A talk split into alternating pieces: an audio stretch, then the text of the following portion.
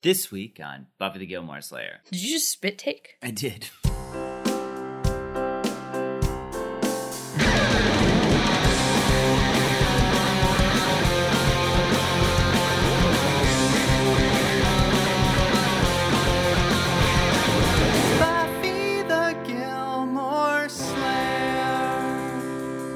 Hello and welcome to Buffy the Gilmore Slayer. I'm Brian Morris I'm Stacey Kulo, and we're both comedians. and a couple. And I've never seen Buffy the Vampire Slayer, one of Brian's favorite shows. And I've never seen Gilmore Girls, one of Stacy's favorite shows. So we're watching both shows together, all seven seasons, comparing them as we go. And this week we watched season 5, episode 9 of both shows, starting with Buffy the Vampire Slayer, Listening to Fear. As well as Gilmore Girls, Emily says hello. Did you know that these were written by the same writer? Only because you told me. Right. Yeah, her name is Rebecca Rand Kirshner, wrote both episodes. A listener reached out to me quite a while ago and pointed this out to us. I think there's another pairing coming up, maybe season six, where it's the same writer. I don't know if it's also our friend Rebecca Rand Kirshner or if it's a different writer that happened to write both, hmm but that's interesting. I didn't realize it until after we watched that this was the one where it matched up, but maybe when we talk about it, we'll find some similarities in the writing. I'm interested. We're drinking old fashions today. Stacy made us old fashions. So if you hear some of this, it's not a uh, bag of old coins that we're throwing to our Witcher. Do you think that's what coins sound like? Yeah, I usually keep coins in like a little water purse.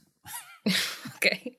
We went to a wedding. An old friend of ours was getting married, and uh, it was super fun. It was cool. Our friend Evan got married. His wife is Nigerian, so the wedding was like half Nigerian traditional. It was pretty fun. Yeah, um, there was a lot of. I mean, it was it was mostly traditional American wedding, but they did a lot Sure. of Nigerian stuff too. We ate the cola nut. Yeah, it was bad. Yeah, it doesn't taste good. It kept me awake. I didn't eat enough of it to keep me awake. But the point of it is, it's, it's gross, but it has a lot of caffeine. That's the point of it. the point of it is it's gross. No, there's a bunch of caffeine in it, and they told us about that before we had it, but they didn't tell us like, "Hey, this tastes like bark." yeah, it seemed like it was maybe a prank. It did not seem like a prank. well, they didn't tell us. But everyone at the table made the same face, like, "Oh, this doesn't taste good." Yeah, I didn't take a big enough bite to have to like chew the whole thing. But there was like costume changes. The whole bridal party changed into different outfits, Nigerian Yeah. traditional outfits for the dance. That was cool. Yeah, it was really cool. Uh, it was good to see old friends, and uh, there was like 300 people at this wedding, and we were in a small space, and we left being like, "We for sure got COVID. There's no chance." I don't think so though. Oh, I we haven't we've tested ourselves since then, and no symptoms. So and no phone calls from Evan being like, "Guys, are you okay?" Oh yeah, I feel like if there was like a big COVID outbreak at the wedding, we would have heard about it. Right. But we also saw our parents. We taught them how to wordle. Mm-hmm. That was so funny. Yeah. we were just like oscillating between my parents, like giving them tips as they were doing it at the same time. yeah. You guys know about Wordle? My parents are super into planes now. I don't know if that's something your parents are into. Yeah, let us know if your parents are super into videos about planes or just watching planes land. like my mom sort of got into these videos about like plane crash disasters, which I get. That's like interesting, right? Mm-hmm. But somehow that was like a gateway drug into more boring, mundane plane videos. Yeah. And now she just has in the background while she's like doing other stuff, planes taking off and landing on the TV. Like somebody's going to LaGuardia every day or JFK every day and just recording the planes, which by itself is it's weird. Yeah, who's that guy? Yeah, it's like that's my life. That's my job. But you know, whatever. Mrs. Morris needs this. she needs this. So anyway, uh, I don't know if that's just something that comes with old age or dementia. I just curious what if your parents are into planes. Is your mom gonna listen to this? no, because we don't talk about planes enough. We have some new five star reviews. Ooh. I'd like to thank Pretzel three three three and Riley Pitts. Thank you, Pretzel and Riley. It's spelled not like Buffy Riley, by the way. Yeah, otherwise I wouldn't have acknowledged it. But yeah, thanks thanks for leaving five star reviews. I really appreciate it. It helps us out a lot. Well, I'm excited to start talking about episodes. This week we started with Buffy. Stacy, could you please tell us all about Listening to Fear? Written by Rebecca Rand Kirshner. That's the one. So this episode is about Joyce waiting for her surgery, and in the meantime, a space slug comes to Earth and tries to kill all the crazy people. That's what I said. You heard me. That's the episode. Yeah, this episode synopsis is like, oh wait, what? It's like Buffy jumped a shark. If you just read the synopsis, like It wasn't bad though. no, it was surprisingly not bad. Although I wouldn't say it was like a great episode, but it wasn't as bad as the synopsis suggests. We're doing things backwards today. We're telling you our feelings on the episode overall first. All right, now let's start at the end of the episode. Work backwards. so Joyce is still in the hospital. Her and Dawn and Buffy are all staring at her gross hospital food. Dawn's just going to town on some jello with her hands because the monks forgot to program her to know how to eat. Joyce has a different doctor? I think this is the surgeon. I think that's the difference. Yeah, maybe. Like, I'm not sure if we're supposed to think it's the same guy, but they showed the other guy in the previously on. It's definitely not the same guy that told Buffy the bad news about Joyce. No, I think this is the surgeon. and That's why he's different. Yeah, he's there to tell her she's cleared for surgery in two days. And Joyce is bummed because she's got to wait around that long, and I don't blame her. I would say this is the dungiest hospital room I've ever seen, but that would be the one that Faith woke up in that was like literally a dirty ass dungeon. Yeah, I know. This is uh, a lot better than that one. Someone should tell Joyce it could get worse. It's just so gloomy though. It doesn't seem like there's any Yeah. windows or anything. Buffy though insists she's happy to stay and hang out with Joyce and Dawn because the gang has got patrol under control. Uh, they do not. Like, they don't die, but these two Ronda Rousey vampires are really beating the shit out of Giles, Xander, and Willow. Willow eventually manages to stake both of them, and they're all super annoyed because Riley was supposed to be there too, but never showed up. And Riley's the muscle. Well, yeah. Even though he's less muscly than he used to be, he's still a muscle. He gave some to Xander. What you doing, Riley? Oh, I don't know. Just hanging out in some vampire lady's gross apartment, letting her feed on your arm? What the fuck is going on, Riley? Go home. And he doesn't even kill this one. Did he get confused and think this was a blood drive or something? What's he doing here? yeah, I guess he's letting vampires suck on him now. I don't know. Willow shows up at the hospital the next day with a sack of presents. She brings Joyce a beer hat for some reason. Joyce acts like she loves it, but she's probably just trying to get Willow to shut up because she has a headache. Willow brings a little spell book for Dawn and brought Buffy some homework. Buffy's never excited to see homework, and apparently neither is Joyce, because while they're talking about it, Joyce angrily interjects with, I'd rip it in half and stick it in bed with me. so throughout this episode, Joyce is going to say some strange things because of her Yeah. brain problem. But sometimes it's funny. Yeah, specifically, the cancer is like pressing on part of her brain. So sometimes she says kind of crazy stuff that doesn't really make any sense. Yeah. And this kind of brings the party to a screeching halt. So they all leave while she takes a nap. Buffy explains to Dawn that the tumor might cause Joyce to say weird things sometimes. And Willow's like, Don't worry, after her operation, she'll be back to normal. You don't know that, Willow. This kid is old enough to understand that she could, like, die. So I, I don't know why we're lying to her. Yeah. She knows what's up. I mean, this kid is honestly like two weeks old, but yeah. Willow doesn't know that. yeah. But while they're in the hallway, they encounter the security guard from episode 5. Not the one who gave Buffy the orb in the parking lot, but the one who was inside the warehouse with Glory, who was begging her not to hurt him because he had a family, so she squeezed his brain until he glowed. Remember that guy? Yeah. He's saying some nonsense, but then he points to Dawn and starts saying stuff like, There's no data or pictures in this one. There's no one in there. This guy's not doing well, but he's right. There is no data in there. There's no dad in there? There's no data in there. Ah, there's no dad in there either. And then Ben pops by to let us know that the mental ward is completely full, so they're sending the ones with families home, like this guy. Later, Willow and Tara are having a little rooftop snuggle. They're talking about the stars. Turns out Tara's got her own set of constellations, like the big pineapple and little pile of crackers. It's cute. But then a huge meteor goes flying past, crashes into the woods, and something lives inside it. Because from the creature's perspective, we see it slither out of the crater, climb up a tree. Then the crazy man from the hospital is just out for a solo night walk, and the creature plops down on top of him. The creature's like, I don't know, sort of like a worm with arms. Like, it's like walrusy. It's kind of like a. It's got like almost like a cockroach body, but no cockroach legs. Yeah. I mean, it's clearly like a dude in a mermaid costume. It's like they had a sleeping bag and they're like, "Get in there, you're the monster of the week." Got like red eyes, super toothy mouth. The mouth is toothy. And it's maybe like a child or a smaller person. They're not like six feet long. It's like the size of like an elementary school student. And it goes to visit some folks at the hospital. Visit some folks. Did you just spit take? I did. it's just here to visit. Hello. Can we take a step back and talk about Tara's constellations? Because that bothered me a lot. Okay, go ahead. because she's like super into like witchcraft and stuff and it, it's crazy to think that you could be like that knowledgeable about like witchcraft and not have like any grasp on the astrology signs That's fair. because i feel like astrology maybe in this reality isn't the same as witchcraft but it's definitely like a gateway like they're adjacent The girls in their Wicca group are into astrology for sure. oh for sure i don't know i so I, it's just a little weird that she was like have no idea what they are anyway Yeah, I can't remember why she says she doesn't like them. She just like had a hard time seeing them or something. i think she didn't like them because the writers had to have a reason that they were looking at the sky That's true. I thought this was I, I love Buffy, but like this is one of those episodes that's like, okay, this is very like convenient that two of the main characters were like looking at the sky when the demon came down. Yeah. So the creature is just slithering along the ceiling of the hospital and no one notices. Like I said, it's it's not big, but it's it's you'd see it out of any periphery. Yeah, it's bigger than a dog. It's like dark brown. You'd, Yeah. you'd see a dog crawling across the ceiling of a hospital. Especially a hospital with, like a long hallway. It's not like it's right above you all the time. It's like, no, it's you could see that motherfucker. And it's not like it can be invisible. It's it's there, big Yeah. time.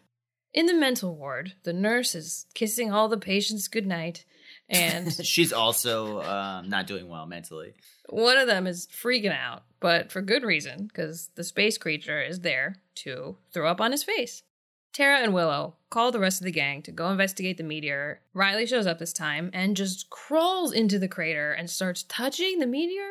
I guess he's living pretty dangerously these days, but maybe don't touch the mysterious space object. Yeah, dude, it might like have a disease slash be radioactive. Yeah. They very quickly deduce that some evil living creature must have crawled out of this thing because it's hollow. So they go off to look for it. They end up finding the dead crazy man. Will is like, oh, hey, I remember that guy from the hospital. And Riley's like, you know what? I want to stick a pen in his mouth. And pulls out some kind of stanky black goo. Really stinky. Yeah, they, they're very stanked. They all want to call Buffy so bad, but they can't because they know she's dealing with her mom and they don't want to stress her out.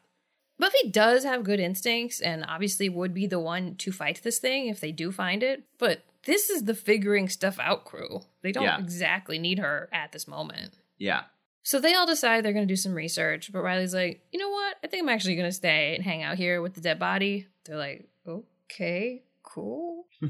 as soon as they leave, Riley makes a call to his old military pals. Graham and his new friends show up in a helicopter. Graham's like, don't you usually call your girlfriend for this kind of thing? I don't know why Graham's such a douche about that. Because Forrest is gone and someone has to be? Honestly, it's almost like Graham should be like, hey, Buffy is cool, but like, you're not good enough for her, so why don't you come with us? Yeah. Riley leads them to the body. They ask if the black stuff is toxic, and he's like, no, just messy. How the fuck do you know, Riley? Did you take it to a lab? I guess he must have, because then he's got it like in a vial and has Yeah. a theory about what it is. But he had time to do all that? I kind of just assumed he'd been waiting in the woods telling the body all his problems while he waited for the military to show up. so now I like to get bit. I like the idea that he's like doing lab work while a vampire's like sucking on his arm. I'm very busy, baby, but I need it. Oh, it separates. Interesting. Riley points out that this goo is breaking down too quickly to track. But since this thing came from space, they should be able to track its radiation. Okay, so you do know it's radioactive, yet you're just hanging out in this hole still? Whatever. Riley's in his element right now, though. Both back in the swing of military stuff and his new interest in doing things that could get him killed. He's having a great night. Joyce, meanwhile, is getting very anxious about being stuck in the hospital and wants to go home till the day of her surgery. The doctor's like, I guess we can do that, but it won't be good. Buffy's like, whatever it takes, I'll make it happen. So the doctor gets Buffy set up with everything she needs. Joyce tells Buffy she looks just like her father when he cries. Whole time, space creature lurking on the ceiling, watching all of this. They get Joyce home, where she complains it's way too bright. So they shut off all the lights downstairs and then take her upstairs? Yeah, it's weird. They keep the lights off downstairs like the whole day. Like the rest of the night, the lights are off. It's like Joyce is not downstairs. Like Buffy's washing dishes in the dark. I'm like, Joyce isn't down here. To be fair, she does come down, but they probably just want to have it real spooky for when the creature shows up. Yeah, for sure. Cause he coming. Is that what that goo is? Yes. It comes from his mouth. It's got that spank stank. the creature does show up, of course. He's crawling around the ceiling. I guess it attached itself to their car, we find out later. Yeah. I don't know why. I mean, it senses crazy, I guess, right? It was out of people at the hospital and she was the next best one. Yeah, so I don't know if you've mentioned this, but this thing specifically seems to be killing just the crazy people on purpose. Yeah. It's not just like, oh, I found some easy pickings. It's like, oh no, I just like the crazies. It's got a mission. Yeah. Buffy and Dawn are watching TV when Joyce sneaks down and starts trying to make breakfast, calls Buffy fat, and then realizes she's made a whole series of mistakes, so they take her back to bed. Dawn's very sweetly stroking her head when Joyce suddenly realizes she doesn't like that. She tells Dawn to get away from her because she's nothing. She's a shadow. She doesn't know what she is or how she got here. Dawn runs out. I'm thinking Dawn's gonna catch on sooner or later, right? Like people are always saying this to her. You're not real. and and she does immediately. Buffy goes to talk to her, and Dawn's like, uh, what the fuck? Am I not real? Buffy's like, no, no, your toad's real, baby girl. People just get confused when their brains are fucked up specifically only confused about you. yeah. You just got one of those faces, you know, that look like you don't exist for real. It doesn't really solve the problem. The gang is researching at the campus library. There's such clunky exposition here. Yeah. Xander's like, I just don't understand why we had to come here to the university library to research the space alien we all just found together. I mean, it's written better than that. There's a couple fine jokes in it, but I'm like, what do you mean you don't get what you're doing here? You just said, like, literally five minutes ago, you were gonna go do research. Could have just cut straight to you reading some books. It was like it was written in a different episode, you know, and like we needed the previously on because we forgot. Maybe it was a commercial break in between or something, but I don't know. Who's tuning in mid episode that I guess maybe that's what it's for if someone tuned in mid episode. Yeah. It was just like three minutes of them reminding us what they're doing when it hadn't been that long. Willow has discovered that some people claimed the meteor in the 1917 Tunguska blast was hollow just like this meteor. That's the wrong year for the Tunguska blast, by the way. That's what she said. I know, she got it wrong. No, I meant that's what she said. A lot of times during sex, you'll be like, that's the wrong blast, maybe. Tunguska. I mean, was it way wrong? It's ni- what did she say? 19 what? 17 is what I wrote, but maybe I wrote it wrong. It's 1908. Wow, Willow's an idiot. Yeah, it's she's you, you know Will. She's an idiot. She's so stupid. She's the dumbest Scooby. Somebody's like legitimately offended that I said that. Someone's like, "No, she's not. She's the smartest Scooby next to Giles." Where's my stationery? Were they writing me a letter? yeah. Oh, okay. I just thought they were something else they were interested in. Yeah, they find comfort in their stationery. I need it. yeah, it was 1908. I only know that because I'm a huge H.P. Lovecraft fan, and he mentions that kind of stuff. He mentions that kind of stuff. He and I talking. like when the dates are. Yeah. I only know about that because of H.P. Lovecraft. The end. The end. Not only was the incorrectly dated Tunguska blast meteor hollow, but there's all kinds of other meteor anomalies going on in history, all the way back to the Queller impact of the 12th century. And Xander discovers that some primitive people used to believe that the moon could cause insanity, so sometimes they'd pray to the moon to send special meteors to quell the insanity. And then Willow says, Okay, I'm looking in history right now. She literally says that. I just we want to make sure that no one thinks we're paraphrasing. She's on a computer. She's she's been looking at all this on a computer, and then she's still like, okay, I'm looking in history right now. you know, just general history on the internet. yeah, or you know, sometimes you'll go into a library and you'll be like, I'm gonna check history. it just didn't need to be said. Yeah. She says that throughout history, there have been plagues of madness that would stop shortly after these meteor events, meaning the meteor creature was likely summoned to stop the madmen. But who summoned the meteor? Hmm. More on this later. They call Riley to let him know what they found. Riley kind of suspected this has something to do with crazy people because now he's over at the mental ward where five people are dead. Willow's worried about Joyce because, you know, she's not exactly all mentally there at this time. Right. Riley's like, it's chill. Joyce is home, and I'm pretty sure I've got this thing cornered in the air ducts. I don't know what you think you have cornered in the air ducts, but it's not this thing, Riley. What's up there? Some poor cat. Ben. I live up here. I'm an intern. he just hangs up on Willow? Fuck you, Riley. Graham discovers that the trail for this thing stops in the parking lot, and Riley's like, "Rutro, I know where it is. Let's go, boys." I want to point out that that doesn't make any sense. That Riley is Scooby? Yeah, it does. No, that the trail stops. No, it doesn't. The radiation wouldn't stop just because it's moving faster. I guess because it's not physically touching the ground. I don't. I don't know how radiation works. No, like you would 100% be able to follow it still. Like, it doesn't make sense that it just stops. It's not footprints in the sand or something. But did you get my Riley as a dog joke? Oh, yeah, yeah, yeah, yeah. Sorry, I didn't laugh at it. Riley's a dog. Thank you. Back at the Summy Res, Joyce is in- Jesus Christ. what? Back at the Summy Res? Okay, go ahead. Joyce is in bed having all kinds of thoughts out loud. She wishes that someone had bothered to tell her that there would be tennis being played. To be fair, I, I would love surprise tennis either. Especially if it's happening in the bedroom. That's not cool. Yeah, it's like, oh, we're just going to be playthrough in here. What? No, thank you. She also definitely sees the creature on the ceiling, but her brain doesn't like exactly know how to process it, so she just keeps saying that it's staring at her, but she thinks she's like in a school and maybe the airport or something. But she's definitely talking to the thing. Like, what are you? Get out of here.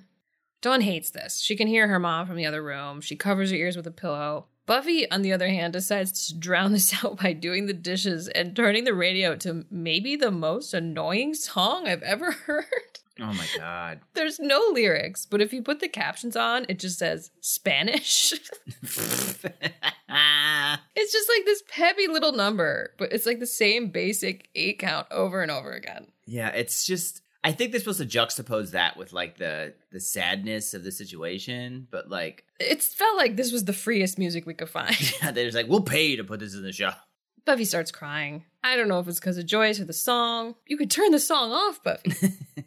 the creature falls onto Joyce, throws up on her face. I guess that's step one of the killing. We don't ever see it kill anyone, do we? We don't see it kill anyone, no. I also, is it throwing up or is that like mucus from its nose? Well, I don't know what its face is. It- Well, I thought they said it was a snot monster. yeah, I guess they do. Sorry, I got its bodily goo title wrong. Yeah, don't embarrass the monster. But this isn't the black goo. It's like a clearer green goo. Yeah, I don't. I think maybe it hardens or something. I don't know. It's got multiple goos. I guess the black one is its cum, you said. Okay, all right. You d- you said that. I did. I did say that. Don't make me the gross one. Dawn gets up to check on her. She sees the creature. She fights it off with a coat rack. I do kind of like the way the creature looks. Much more than the snake creature from last week. It, Yeah. Sometimes it looks better than others, but I, I don't know. I like that it's a little off Mhm. and kind of unpredictable. Like, you don't really know what it can do. Its movements are weird. Makes this like shrieking noise all the time. It's so weird. I don't know how I feel about it. It almost feels like silly, Yeah. But like it's creepily done enough that like the silliness like works. So it's like not silly. I don't know how to describe what I'm saying, but like the creature design is good. I agree. I think when it's moving across the ceiling, they must do some like. I mean, obviously it can't be up there, so it's some kind of CGI. But it almost feels like the the movement is a little stilted. Mm-hmm. Yeah, it's just an interesting design. It's it's better than most. And also wasn't. I mean, just it, it's humanoid a little bit because there's humans obviously playing it, but it's just it's different shaped than so many of the Buffy demons, which are just like a human in green skin. Yeah. You know, Yeah, scales and horns. like in Angel, it's just like every demon's got a different colored mask on, but they're Yeah. basically human. Yeah. Dawn manages to barricade them into the room. She calls for Buffy. Buffy and the creature do a classic stair tumble. Stair tumble. Yeah, they like fall down the stairs together, like her and. Oh, I see. Yeah. It gets away from her, but she hears it lurking about the house somewhere when she bumps into a different creature who's been lurking in the basement. Spike, what are you doing here? He's like, uh, did you hear a noise? That was so funny. He's in the basement, like getting like pictures of her. Yeah, she sees. I don't know how she saw. I like really watched it slowly, and you can't really tell what it is. But he's like stashing pictures of her in his pocket. She's like, "Wait, are those pictures of me?" He makes up some excuse that he's there to steal the junk in their basement because he needs stuff for his house. But then the creature just knocks him over. Buffy has a knife in her hand, which I think Spike kicks out of the way to create a diversion. And then the creature goes after Buffy, and Spike tosses her the knife. She stabs it a bunch. She got him. We all knew she could do it. Spike helps her up. The army busts in just in time. Not. Spike says to Riley, You just missed a real nice time. Totally forgetting his British accent on that line. and then Buffy goes upstairs to tell her fam the coast is clear. And then we cut to Ben. He gets in his car outside the hospital where Glory's little minion is waiting for him in the back seat, Oh no. asking Ben why he did all this, Hmm. why he summoned the Queller demon. He's like, Because I'm cleaning up Glory's mess, just like I've done my whole damn life. So, is Ben also a million years old? Is he like her brother or something? Me not know. What are you suggesting? Those are the only theories I have. That's all the information we get. They go home together. I don't know. He, I don't think the minion goes home with him. He drives off though. He's, All right, take us home. Joyce is back at the hospital. It's the big day of the surgery. And before she heads off, she confesses to Buffy that she's got this feeling that Dawn isn't her kid. I thought Buffy was going to lie to her because, you know, she lied to her about everything for like two years. Yeah. But she doesn't. She tells her. Joyce doesn't really ask questions, but she seems to understand that Dawn is very important and does belong to them and that they have to take care of her. And that no matter what she is, she still feels like her daughter. And she makes Buffy promise to take care of Dawn no matter what happens to her. And then they wheel her off to surgery. That's it. Oh. Brian, was this a good episode? Uh, I don't know. Yeah, I don't know. It was like an interesting episode, but like there's some there's a lot of weird shit going on in it, honestly. So I don't know that I would say it's a good episode.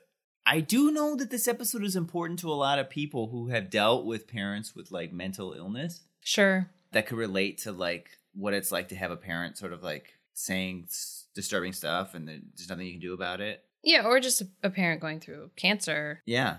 I, I've had that with like grandparents, but not with parents. so I'm not trying to diminish this. Like, if this episode was important to you, if it spoke to you, that's awesome. But just like objectively or subjectively, I guess for me, like it was a weird fucking episode, man.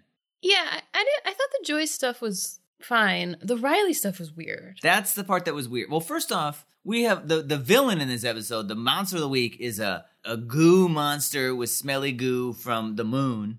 I don't mind the monster because it ties into the season story. Because Yeah. now we know that Ben and Glory are a duo, and that or Ben's her nemesis. I, I really, don't know. I don't understand what you're talking about. What what's going on with Ben and Glory? No, seriously, what are you what are you suggesting?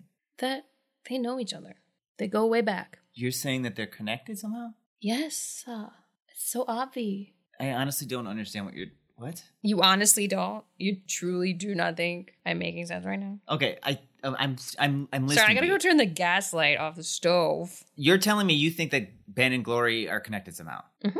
What? Put it in the logs. I predicted. It. I it. legitimately don't understand what you're talking about, but whatever. I do you think Ben knows Glory? Uh, Anyway, let's just. I Stop. Stop. This is dumb. It's not dumb. it's not. It's not dumb. You're being dumb. I'm being correct. It's not. It's not dumb. I want you to know that. Well, then the people will enjoy this, I guess. I think they will a lot.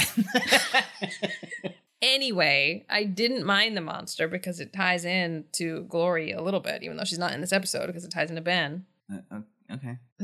So it wasn't just like a one off. Right. Is Ben crazy and thinks he knows Glory? Is that what's happening? I don't see how there's any connection between them at all. But go ahead. I don't know. But the Riley stuff is weird because now Riley's on this journey of, you know, I'm gonna go do crazy shit with vampires every night. But I don't know, he's suddenly like springing into action. It just felt a little odd. Like they don't know what to do with him. Riley's like the opposite of Maggie Walsh. Like they want him off the show, but they can't find someone else to take him.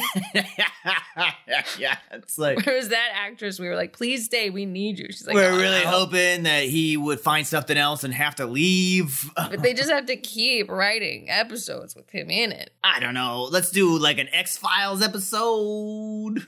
I also think the helicopter shit is so stupid. The helicopters bring like I don't know. They're bringing them in, the military guys in. They just drive in. Man, it's it Where do looks they live? Super fucking suspicious when there's just helicopters showing up in the woods. Where are they stationed? I don't know. Are they in Sunnydale? I mean, if they are, then why are they bringing helicopters? But they also can't be too far if it's helicopters. So I- Right. So it's a meh episode, you're saying? Yeah, I would say it's a meh episode. It wasn't awful. Still so much better than some early episodes of the show. All of them are at this point because there's going to be some delightful jokes or nice moments. No, the writing is always like for the character. It's always funny. It's always good. Like the spike line. Like, did you hear something? Mhm. but I just feel like this one was sort of like almost like they were like, we have a bunch of ideas. I don't know. Let's put in this one episode. I liked it better than the last one, I think. You think so? Yeah, well, I- I can't remember much. I liked this monster more than that monster. The Sure, snake thing yeah. was dumb. Yeah, I agree. Okay. Okay. Should we move on? Yes. And now for a special segment we like to call Meanwhile, on Charmed. Charmed was another popular WB show airing around the same time that neither of us has seen. But we're discussing it anyway. Based only on its IMDb summaries, Stacy, what happened on Charmed? Meanwhile, on Charmed, Season 5, Episode 9, Sam I Am, Paige is given her first charge as a whitelighter, her real father, Sam. You remember what a whitelighter is, right, Brian? Yes, I remember what a whitelighter is. What, what's a whitelighter? It is a boring, dull person who brings joy to a room. They somehow make things better despite not being super interesting. They all have specific powers that, if you combined, can be pretty powerful. Is this something you read offline, or is this something we came up with? That's what I have in my logs. Oh, okay. So that's what we said a whitelighter was a while back. For example, a whitelighter we talked about in the past was able to bring people back from the dead temporarily, generally party related. Yeah. They bring them back for a party. mm-hmm. This sounds like a real thing we said. So I assume that Paige has a different whitelighter power. Paige's whitelighter power is to make people dance like really hard. Yeah.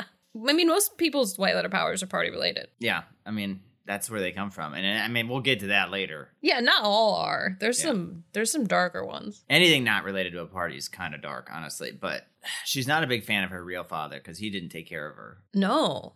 Paige's dad's not doing great. He's been eating a lot of green eggs and ham. Yeah, he's getting sick because he doesn't know he doesn't have a wife. Yeah. tell him don't. he doesn't know how to cook. That's Yeah. all that's in the fridge. It's been there for years. That's that's what he's eating. So Paige teaches him this dance that is also how you cook um, lo mein noodles, and And broccoli. yeah, obviously got to get some veggies in there. And so I mean that's honestly all that happens. Yeah. I mean, Piper and Phoebe are doing some stuff. They're having a fight the whole episode about like who stole whose shoes. And there's some magic, and it's kind of funny, but at the end of the day, it's really about this lo mein dance. Yeah, I mean they're like all in the background the whole time, like casting Yeah. spells back and forth with each other, turning each other into pigs and rhinos and stuff. It's pretty crazy. Yeah, Andy's big this whole episode. He comes out of the cupboard, and he's a full human. He's the one that stole the shoes, and he like wore them out to an event. And none of them even knew it was him. yeah.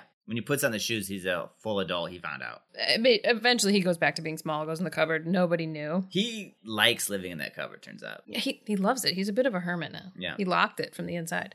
But really, it's all about Paige teaching her dad this cooking dance. Yeah, and it's kind of sweet. It's sweet. Wow, whoever watched this show, I bet we're not correct, right? I think we might have it right. This is maybe the most wrong we've ever been. I doubt it. I think it's probably the closest we've been. Okay. This has been Meanwhile, on Charmed.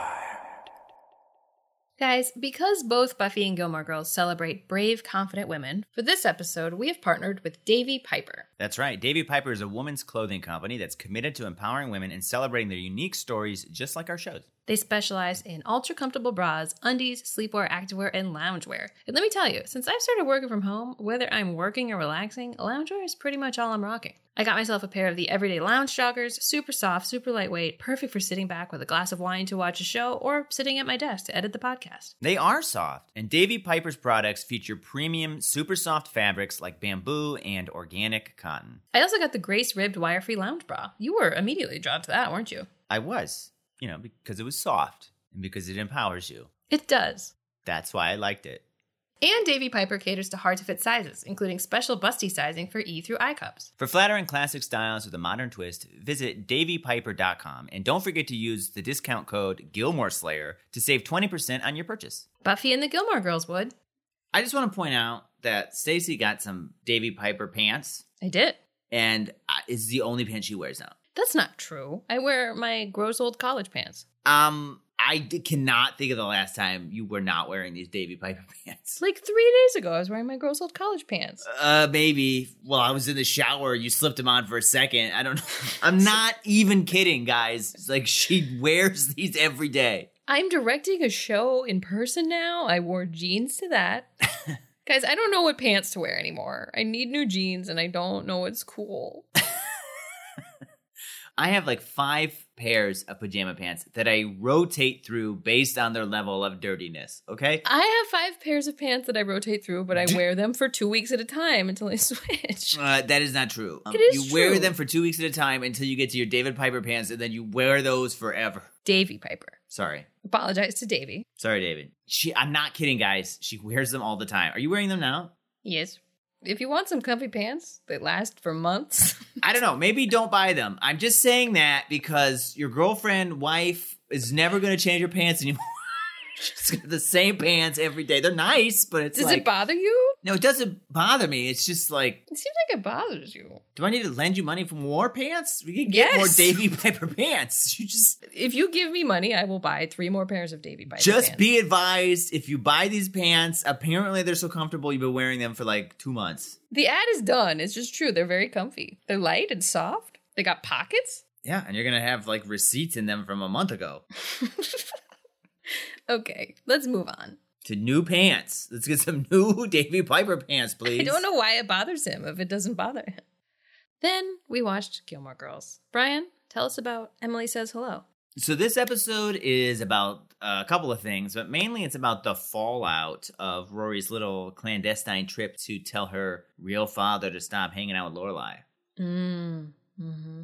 So the episode starts with Jackson outside Doose's market like a drug addict, begging uh, Lorelai to buy him groceries to satisfy Sookie's ever-changing pregnancy cravings. He doesn't want to go in because ever since he became selectman, everyone is always like mobbing him and asking him for favors and to do different things for them. Uh, and this includes Lorelai, by the way, who agrees to like help him and shop for him very nicely, but then mentions that, oh, uh, she wants a pothole filled near the dragonfly. By the way, he just like hates his new position. Like it's so clear that he's not going to keep it, that he's going to give it back to Dosey at some point. You don't think he's going to keep it? No.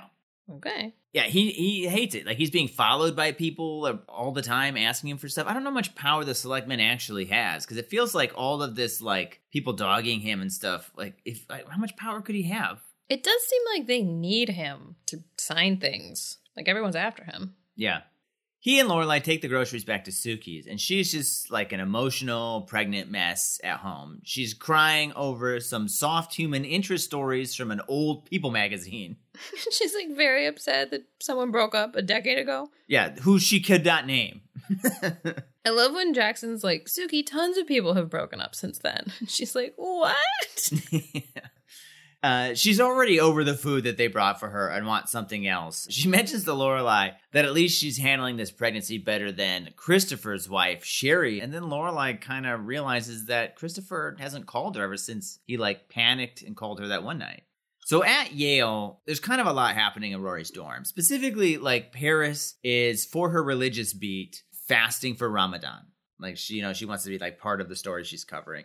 And I think we're supposed to feel like she's being like extra snippy because she's hungry. But really, it's like I cannot tell the difference between regular, really mean Paris and hangry Paris. They're the same. You know, you're right. That's fair. It's like, oh, Paris is in a bad mood. It's like, when is she not in a bad mood?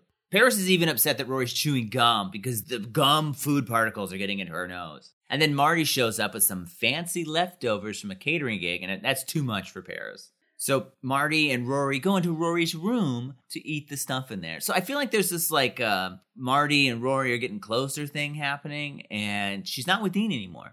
Hmm. And Logan's not in this episode, right? He's not.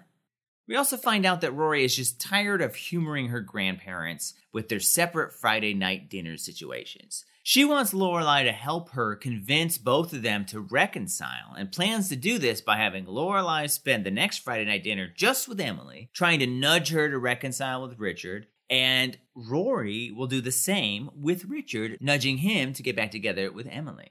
Lorelai is skeptical of all this, but she agrees. Later at Luke's, we get a very quick, almost gloss over confirmation that Dean and Rory broke up. Mm-hmm. Like, I really feel that their breakup was an absurd overreaction from Dean. I mean, Rory is all he has right now. Like, this is like, Yeah. that's all he has. So you'd think he'd maybe be mad at her, maybe get in a fight, but like, literally, she's the reason you left your wife. I mean, getting found out is, but I mean, at the end of the day, she's the reason you left your wife. You've wanted to be with her forever. And you're just like, ah, she's rich and she has a rich boy next to her. I'm leaving forever. Like, no, I don't believe that he wouldn't try to make this work. It really did need more of a moment. I mean, they've broken up before in a kind of a big way, so maybe we don't need like a whole. Ep- they've broken up twice before in a big way, so maybe Yeah. we don't need a whole saga about their breakup. But I don't know. Yeah, you're right. Just the reason wasn't big enough. And like an exposition, why are we at the library studying line from Luke about Dean and Roy's breakup Yeah. Is not enough. It also didn't even feel like a breakup. It didn't feel like, oh, they're breaking up. It felt like a fight. Yeah, because the last episode, I mean, I knew that they were broken up because I've seen the show, but the last episode did not really indicate that they'd broken up. Dean was just like, I don't belong here. Goodbye. That doesn't mean like goodbye forever. You can't just end a relationship like that with bye. You got to talk Yeah. a little. Yeah, yeah. So you just to like hear it from Luke is weird. Yeah, I thought the writing here was a little bad about that. But whatever. I wanted him gone and he's gone, so whatever. They- I'm fine At least they're it. handling it better than Buffy. yeah. Good job, Rebecca Rand Kirshner. yeah. Ugh, she really tried to write Riley out. I know. She was like, Can I just please get Riley out of this episode the same way I'm doing with Dean over here? Maybe she learned from her mistakes in Buffy. Well, I bet on Buffy. She's like, I tried giving him radiation poisoning. Didn't happen. She's like, No, I should have cut Riley out of that episode. I'm going to get Dean out of this one immediately. Yeah, I bet that after the Riley episode, she was just like, the next time she got a chance to get rid of a Riley esque character, she's like, nah, gone. it felt good. I've been wanting to do that ever since Buffy. Jared Padalecki showed up to set and they're like, No, no, no. No, she You're not in it the script. Luke says you broke up. What? I guess I'll go do Supernatural. TJ shows up to take a shower at Luke's because TJ had a towel rack installation incident and now his water pipes are broken. He keeps mentioning that he smells. He just like keeps mentioning that he smells. Is this like a bit with TJ? Like every episode with TJ, the writers are just like, hmm, what's like a one thing TJ can just keep saying? You know, like that he loves tights, that he's in escrow, that he smells. Okay, well, we're done writing for that character. Maybe Rebecca Rand Kirshner loves stank. yeah, she's got the smelly goo and Buffy and just I knew smelly we'd find similarities. yeah. So Luke is like, okay, you can use my shower. He's like, cool. Can I have some of your coffee? And also, I'm gonna need a crawler because your coffee's too bitter. God, TJ's a bit of a douche. By the way, we have started adding cinnamon to Oh, our coffee yeah. grounds, like Luke does. Yeah, It's good. yeah. It is. It just, why did no one? Why did no one tell us to do this? It is in the Gilmore Girl cookbook to do that, I think. It's. I like it. I like it. It makes my morning happier. Yeah. Hmm. This has been a commercial for cinnamon. At the Dragonfly, Michel has discovered that two of their guests are none other than the Bathrobe Bandits. Wow. That's a couple who regularly stole their bathrobes from the Independence Inn. And Michel is very concerned. He's like, Do you think they'll stop at robes? What if they take a couch or a credenza? And Lorelai's like, Leave him alone. He's like, Fine, I'll just leave a vaguely threatening note in their room. When it comes to customer service, I have to say, sometimes Michel is my spirit animal. Oh. I want to be mean to people too. Yeah. I love that he keeps descriptive logs of bad customers. Yeah, he had to go consult the logs to see if it was them. Lorelai remembers what Sookie said and calls Christopher, who is awkward on the phone for no reason we can think of. Obviously, we know that Rory told him to stop calling Lorelai, but Lorelai doesn't know that. We've talked about this before, but Christopher and Lorelai have like super good chemistry together. Mm-hmm. Like you could feel it as soon as Lorelai starts talking to him. The two have this like intimate friends who love each other situation. Like Lauren Graham does a great job conveying that in this scene. I'm so proud of you for knowing her name. Every scene, every scene she has with him, I think especially this season has been like. If I weren't so invested in Luke, I'd be like, oh, they could date. But also, I, I want to say it's more like friends, just like really close, intimate friends, like friendships that like you want to have with somebody. I don't know. Hmm. And what's Christopher, the actor's name? Mm-hmm. Lester Graham.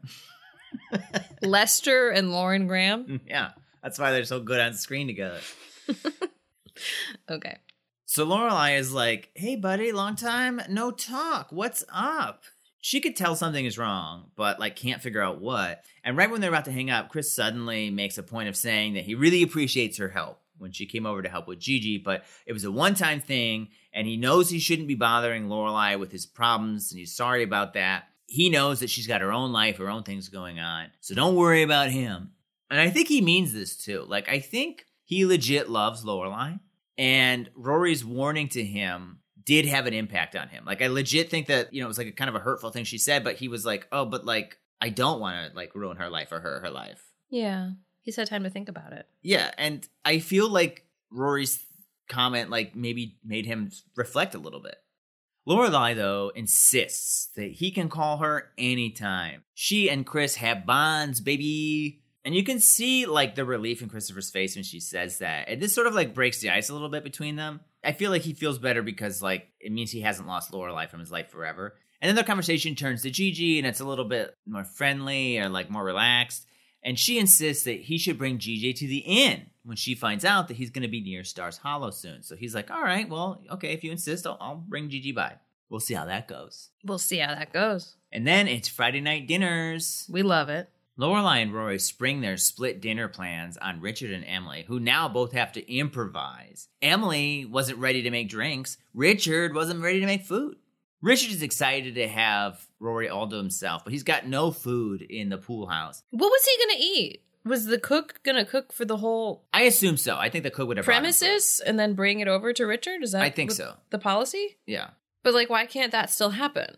Why can't the cook bring their two meals over there? I suppose they could. Like, what was Richard gonna do for dinner? That's a good point. He has only Nutella and batteries. he blames his valet too. He's like, he's not much of a like grocery shopper, but it's like, but you don't eat groceries, dude. You don't cook. Yeah. Why would he buy that stuff for you? By the way, Brian recently fell into a jar of Nutella. I don't know if you heard. Okay, that's no one knows what you're talking about.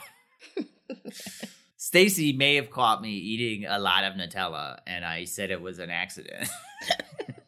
and she was like, "You fell," and I said yes. Well, you were like, I accidentally ate Nutella.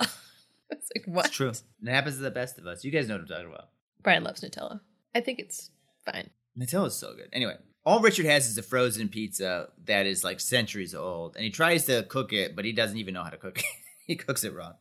Rory um, pretty clearly suggests to Richard that he should maybe move back in with Emily, maybe make things work with Emily. She clearly does this, but it is still like kind of subtle, like, you know what we're talking about, but like, I'm not saying it, you know? hmm But he doesn't like eat your chicken her this time. He's just like, Exactly. You're a sweet girl. Yeah, there's a look on his face that you can't tell how he feels. He Yeah. you can tell he knows what she's talking about, but it, he doesn't immediately say like, "Well, I'm not going to do that." But he also isn't like, "I'm on board." So it's Yeah. like, well, maybe he's open to it. We'll see. That's interesting. Lorelai, on the other hand, is having less success. Emily is trying to make a drink. If you remember, up until now, Richard has had the drink portion of the evening and took the nice drink cart. She's just like muttering all this stuff to herself. Yeah, she's worried that her ice is too old. She says, "You know what they say: a little notice ensures fresh ice." and Lorelai's like, "Who says Who that?" says that? like, what? It's not a saying. We uh, these old fashions were made from ice from probably uh, when you started wearing those uh, pants. So very old ice. I mean, maybe. They don't use a lot of ice. Still great old fashioned. There's a lot of funny lines between Lorelai and Emily. Emily sits next to Lorelai on the couch, and then Lorelai says, "Uh, isn't this weird for you sitting next to each other? so close." It's funny because it's a misdirect because you're supposed to think that she's saying like, "Isn't this weird with the situation with Richard?" And then Emily says, "Explain to me again why we're doing this." And Lorelai responds, "I have no idea because you usually sit over there." Another misdirect. This scene is also funny because when Rory's talking to her grandfather, her suggestions are like a little subtle, even though he can pick up on what she's saying. But Lorelai literally just sets her drink down and says to her mom, "So, mom, you think you and dad are getting back together?" and Emily says no, Absolutely not. and she's she's not going to because you know Richard didn't offer to butter her roll one time, so she Yeah. knows that he has moved on. He made her reach for her own butter. That was why I left my last girlfriend. Is uh, she didn't Yeah. butter my roll. Well, you can't expect a woman to. This was so funny. Emily's being like so over dramatic. It just made me like really love the actress in the moment because she's just Mhm. like telling this whole story about he didn't butter her roll. And it, it seems so stupid, but like at the same time, I'm like, I could see my mom being upset about that. Yeah, it's funny too because you. I bet Richard's like does not even remember this event. exactly. But at the end of it all, she's just like, it's very upsetting in such an over dramatic way. But then Lorelai almost chokes on her drink when Emily says, "You know, she wants to start dating." Ooh. Yeah, Emily goes on to ask Lorelai for dating advice, like what are some good pickup lines to let men know that you're interested. Lorelai's like, I don't know, try hello. Yeah, she says there's a lot of men at the club who've made their interest known. Yeah, There's also a really fun bit about weasels. Like Emily makes a joke about being a weasel, like a sarcastic joke. And then Lorelai later, when she asks like, "What's the proper way to flirt with a guy?" She's like, "Well, if you're a weasel, you offer him your hindquarters." yeah. At the end of their dinners, there's a really fun scene where Lorelai and Rory meet to discuss their progress. Rory thinks she's made some good progress with Richard, and Lorelai just bluntly reports, "Grandma wants to date. She wants to date men who hang out at the club and who have expressed interest in the past." so funny. she, yeah, she says it like so robotically. Yeah, it's not what Rory wanted to hear. So Also, this scene is just right outside. yeah, They left and like had this conversation right outside the front door. They would wait till they got in the car, but Totally. it's probably so much easier to shoot this than driving. yeah. You got to deal with the moving car and the green screen. It always looks bad. This is easier to shoot, but it doesn't make sense that they would just wait till they were in the car. They do this all the time. Rory pitches that they should switch next time and try again. I kind of wanted to see that. Yeah, I'm sad we didn't get to see that. It, it felt like they were setting up for that, but they they don't switch. Lorelai then invites Rory to lunch tomorrow at the inn. She doesn't mention that Christopher is going to be there. It's obvious to us that she's trying to surprise Rory, and also obvious to us that Lorelai's oblivious to the fact that it's going to be super awkward. Mm-hmm. The next day at the inn, Chris shows up and he and Lorelai are getting along great. He's impressed with the inn and tells her that she did it. She like achieved her dream. And it's honestly I feel like a touching moment. Yeah. It's nice. And then Rory shows up and it gets weird. Lorelai can tell something's up, but she can't quite figure out what it is. And then she's got to go deal with some inn stuff, specifically the bathrobe bandits, but we don't find that out till later. As soon as she leaves, Rory is pissed at Christopher. Christopher tries to explain that he did stay away, just like Rory asked, and he's only there because Lorelai specifically insisted on lunch, and he didn't have a good reason to turn her down. He says that he didn't want to rat Rory out by mentioning that she showed up and said all that stuff to him. Rory isn't having any of this. She's like, You think you can just waltz in here and screw everything up? Then Lorelai shows back up to all this thick awkwardness, and Christopher just like finds an excuse to leave suddenly. Then Rory like demands to know how this meeting happened, and she learns from Lorelai that Lorelai did indeed call Christopher. He didn't call her. And then Lorelai's like, okay, what's going on? And Rory admits that she secretly told Christopher not to call Lorelai anymore. She explains that Christopher seems to always ruin things when they're going great for Lorelai because Lorelai is always waiting for him, for him to get his shit back together. Lorelai says that Rory is way off base and she's totally into Luke. But when Rory asks how Luke felt when she mentioned that she was going to be hanging out with Christopher, Lorelai lies and says he was fine with it, but it's clear to us that she has not told Luke about it. The scene ends with Lorelai telling Rory not to worry about it, and they get lunch. Uh, okay. Okay. So this scene is completely unbelievable to me. Unbelievable. How is Lorelai not angry? This whole thing is such a betrayal from Rory. She went behind Lorelai's back and sabotaged her relationship with her ex because she thinks she knows what's best for Lorelai and doesn't trust Lorelai enough to make her own decisions. Are you yeah, kidding? You're right. She might be a little more upset. She does say immediately, like, you're way off base here. But then it's like, let's get lunch, buddy. Well, in the next scene, she confesses to Sookie that she lied to Rory about having told Luke. So I think she also might feel a little caught. Yeah, but that doesn't lying. make the betrayal any less of a betrayal. Yeah. No, like Lorelai has let Rory make all of her own terrible dating decisions from day one. She hated that Rory and Dean cheated on his wife, but she still supported Rory, even though she had to do it through clenched teeth in her relationship with Dean afterwards. Lorelai like supports her all the time, and when other people are like, "You need to tell her what to do," she's like, "No, she's got to make her own decisions. I can't be the one to tell her all this stuff." And for Rory to be like, well, I know what's best for mom, I'm to ruin her relationship with her ex, with my dad. That's too much. And not only is it unfair and uncool to do to your mom, it's also unfair to Christopher. Yeah. I didn't really think about her conversation with Lorelai as much as I was affected by her conversation with Christopher. Watching her conversation with Christopher the whole time, I was like, he's right. Like, what was he supposed to do? Yeah. He was put in a weird position by her. I'm not saying what she did was necessarily wrong. Like, that's what she felt was the right thing to do.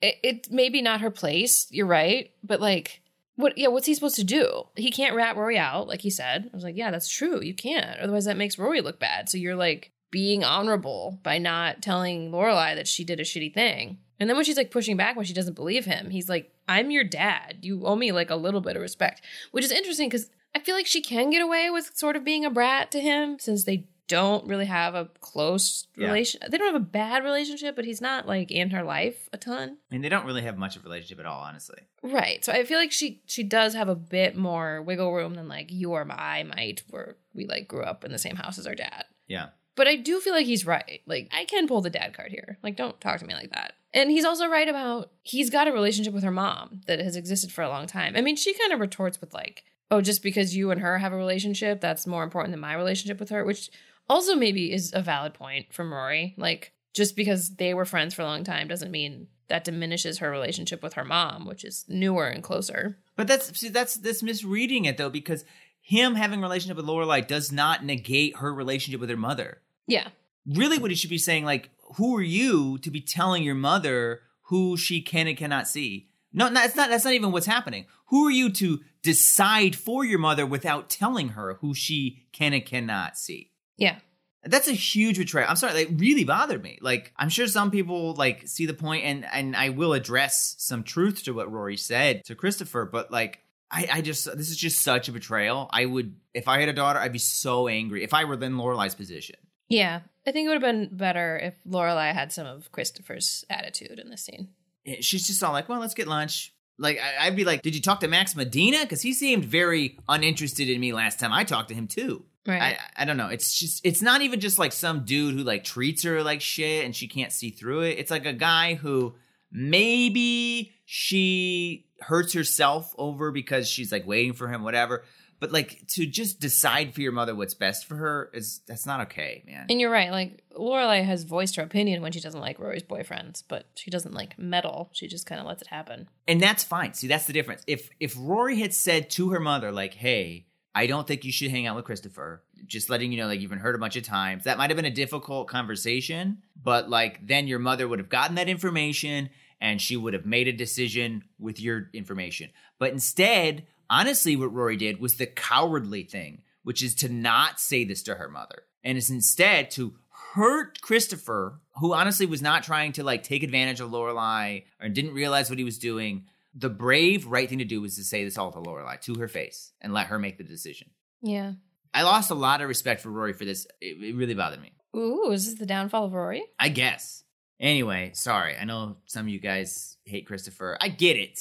I get it. And there's some truth to what she said, I think. But it's Lorelai's decision to make. Anyway, the next day, while hanging out with Sookie, Lorelai admits that she lied about telling Luke about this stuff. And Sookie's like, well, I could see why. You know, the dude does beat up cars. Referencing when uh, Nicole was seeing another man, and he like kicked the car and a cop arrested him for a law that doesn't exist. yeah.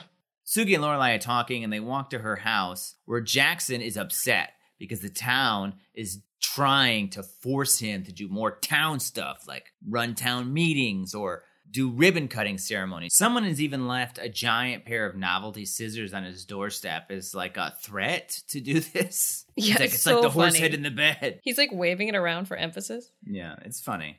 So Lorelai goes to Luke's and flusteredly tells him both the bathrobe bandit story and quickly mentions that she had lunch with Christopher and Rory and Gigi. Wasn't just wasn't just Christopher. Other people were there. This was funny. Yeah, She played awkward so well here. I agree. He was like trying to clean under her plate and she just like held it up for a long time, way after he was done Yeah. cleaning. Lauren Graham did a great job this episode. I also want to point out, I know I've said this before, but like Lauren Graham just looks great this season. I don't know if it's her hair or what. Lauren Graham does look great. Like honestly, I was thinking that this episode. I was like, you look so good this episode. I don't know what's going on. Lauren Graham. Lauren Graham. I, I and I hey, and I looked over you and I thought you looked good too. It's probably those pants. Thank you. By the way, I don't know if you guys can tell, but our super is just like sawing pipe outside or something, which is convenient because we'll be talking about that soon. But I don't know what it's But nine it is at night. 9 p.m. on a fucking Thursday. Like, I don't know what the fuck he's doing. it's not a nighttime. I mean, it's not that late, but it's a little late. Yeah, whatever, man. What what do you need sod right now? Anyway, so Luke here's what she says. He smiles and says, "Okay," and then he walks to the kitchen. Then Lorelai gets a call from a hysterical Emily. She's got a date coming over and she's got no idea what to wear. And it's Lorelai's fault that all this is happening because Lorelai's line worked too well. Hello. Yeah, yeah, the word hello. So she demands that Lorelai come help her get ready. It's so funny when she answers the phone. She's like, Who is this? And Emily's like, This is you in 20 years. Who do you think it is? Yeah, it's It's very funny when she makes jokes because usually she hates jokes, I know. but she makes jokes. She also threatens to book a DAR function every weekend until the day she dies if Lorelai doesn't come over right now. It's funny because it's like Emily knows her daughter hates her. It's like acknowledges that sometimes. Yeah, yeah. At Emily's house, Emily is just losing her shit. Her room and closet are amazing, though. They Yeah. are huge. What? Her closet is bigger than our apartment. Yeah, I know. I don't know if we've ever seen that. Emily has a, a line about being very nervous at her wedding, and she wishes that she had had a crystal ball so that she could have eaten her salad because she remembered it looked delicious. It's a funny line if you like break it down and eventually understand what she's maybe talking about. but I feel like it was Yeah. confusing. She's not eating the salad because she's nervous, and if she sees the future, she'd know that it wasn't going to matter, so she can eat the salad, or this wedding's not going to matter, so she can like get fat by eating. I don't, I don't really understand. Lorelai seems like sort of reluctant to like really help her mother with any of this, but she does ask Emily if dating is what she really wants to do. And when Emily says yes, Lorelai's like, "All right, she's on board," and she starts to like help her mom pick out some clothes, even though her mom ends up choosing something else anyway. Yeah. And the date goes well. Emily goes out with the guy. They're getting along. Apparently, Emily has scandalous friends. Yeah. Whisper dirty things to like deaf men. I don't know. It's it's a little weird, honestly. Yeah, but it culminates in her saying, Yes, I'm very dangerous. Just as my mate. yeah, that was the part that mattered. That part was really funny. And then she says she'll have another glass of wine. Yeah, so that indicates to us that she's having a good time. She's getting loose. Yeah, she's about to say hello again. Ooh, maybe she'll say goodbye. But they're breaking up. That's how you break up in the Gilmore universe. That's true. Like Dean. you say you don't belong here, goodbye, and that means you're broken up. Oh no, don't say goodbye, Emily. I mean, or do do we want with her with Richard or with this guy? I don't know. It's tough to say. This guy seems real cool. I'm He really. does.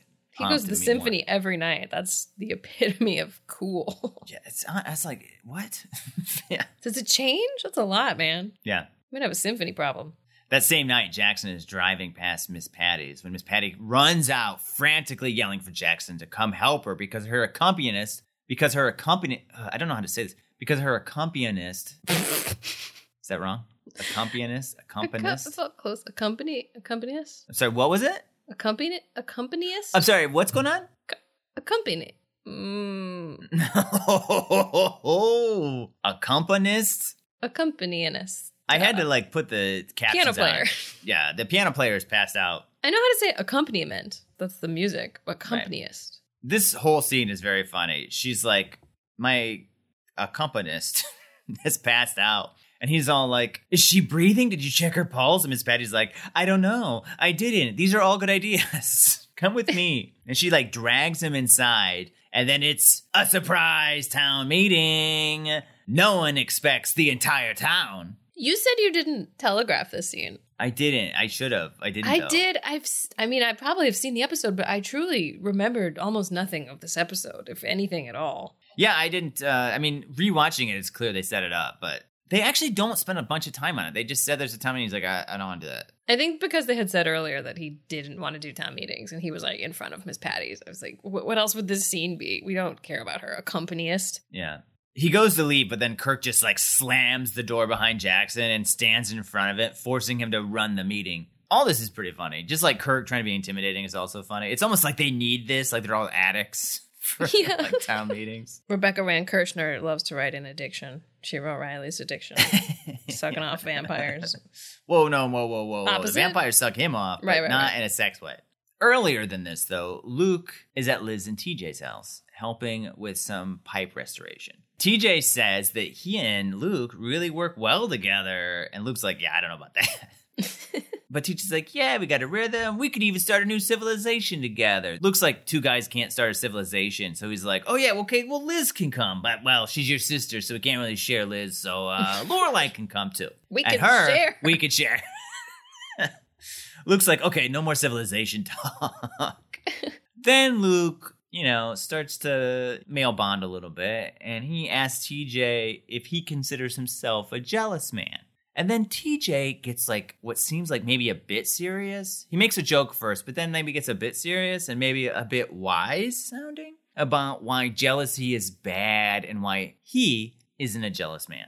So Luke, clearly talking about him and Lorelai, essentially says hypothetically, so if Liz had lunch with an ex, it's no big deal, right? Like she told you eventually, so you should just let it go, right? There's a pause, and then TJ grabs a pipe and shouts, Who the hell is Liz having lunch with? Is it Art? I told him never to come sniffing around here again. And then he just like runs inside with his pipe yelling about Art. To go find art. to I kill guess. Art? It's so fucking funny. He goes from zero to 60 in like a snap. It's so funny. I'm not a jealous man. Who's having lunch with Liz? I mean, like I said, I honestly don't think I remember this episode at all. Did not remember this scene.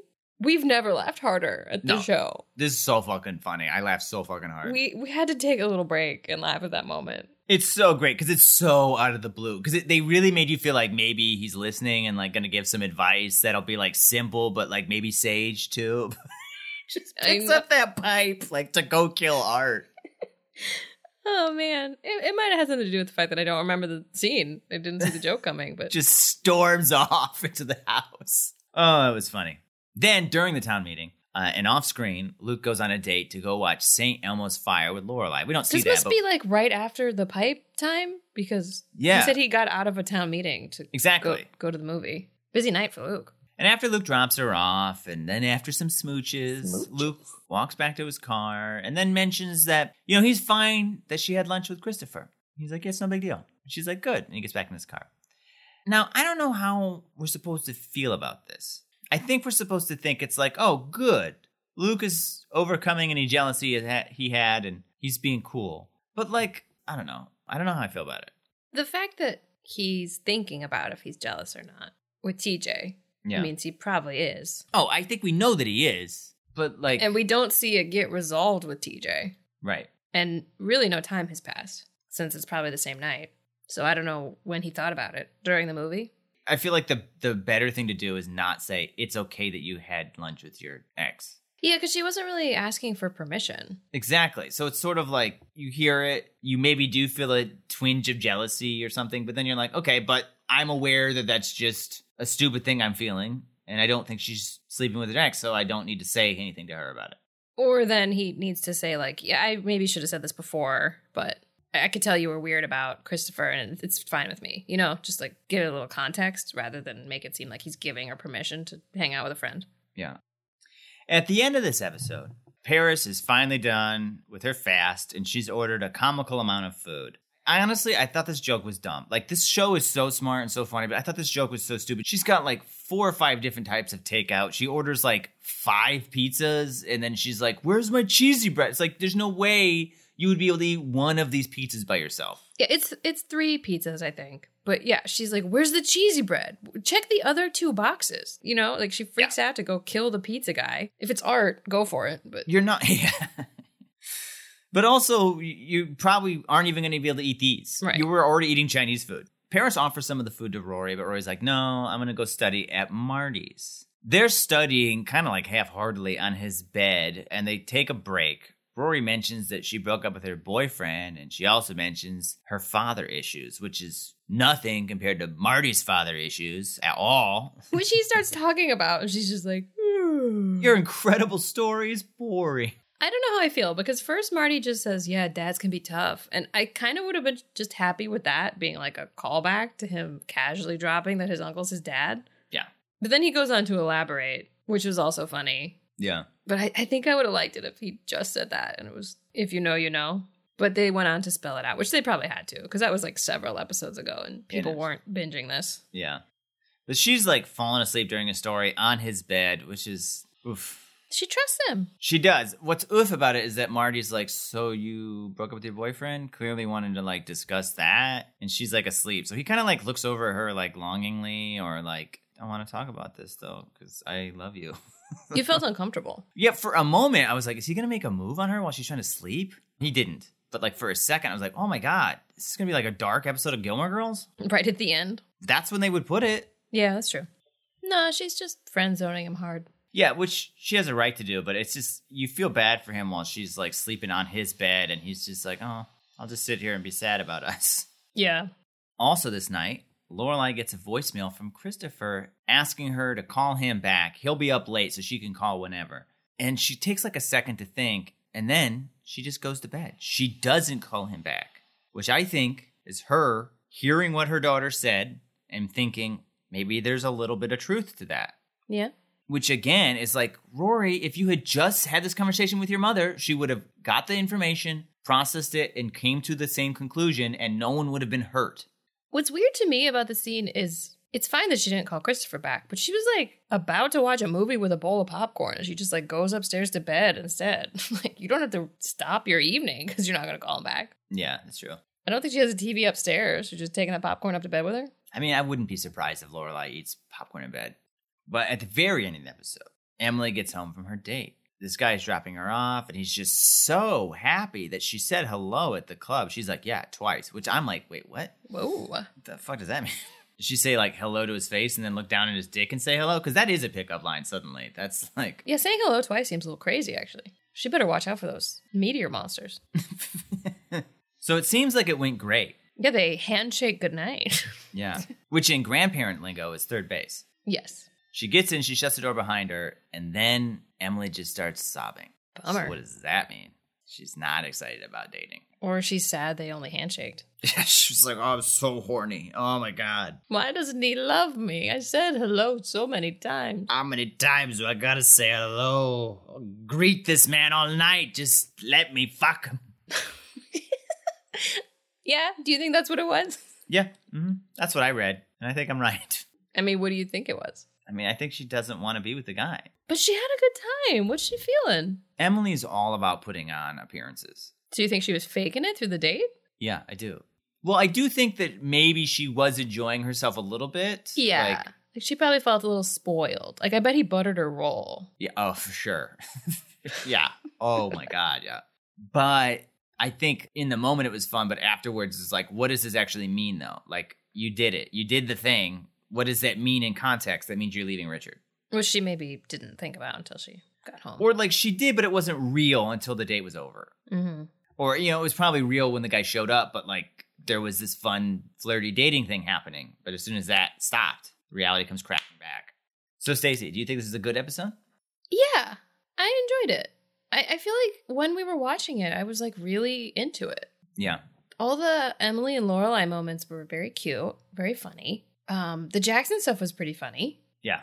The TJ part's fucking funny. TJ was so funny. The Paris and Marty stuff wasn't that impactful on me, Yeah. but I enjoyed watching the scene with Christopher, Mm-hmm. like him and Lorelai's chemistry, Mm-hmm. and him and Rory's fight. I thought was pretty well written. You talked about the Lorelai portion maybe felt a little off Yeah. as far I as Lorelai's reaction. But before that, I was like, no, this is this is good. This is like what they would say. This is how they would feel. Yeah. I believe this fight. Yeah.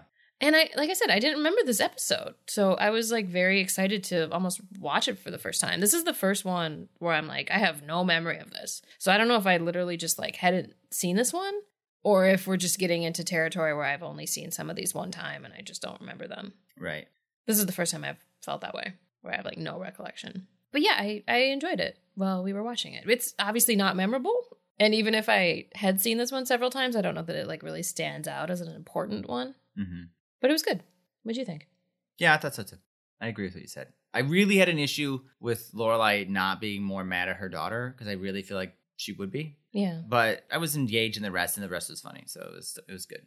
I am a little sad that the bathrobe bandits didn't get justice. There's a lot to that. It's not really on screen, but you hear quite a bit of their fight. Like the cops get called and they like end up giving them the robes they stole plus two extra robes. Yeah, because Michel essentially like just starts going through their stuff because he's sure they've got the robes hidden in there, which and they, do. They did steal them, but yet they call the cops on Michel. Yeah, pretty funny writing. You just like don't see in action. yeah.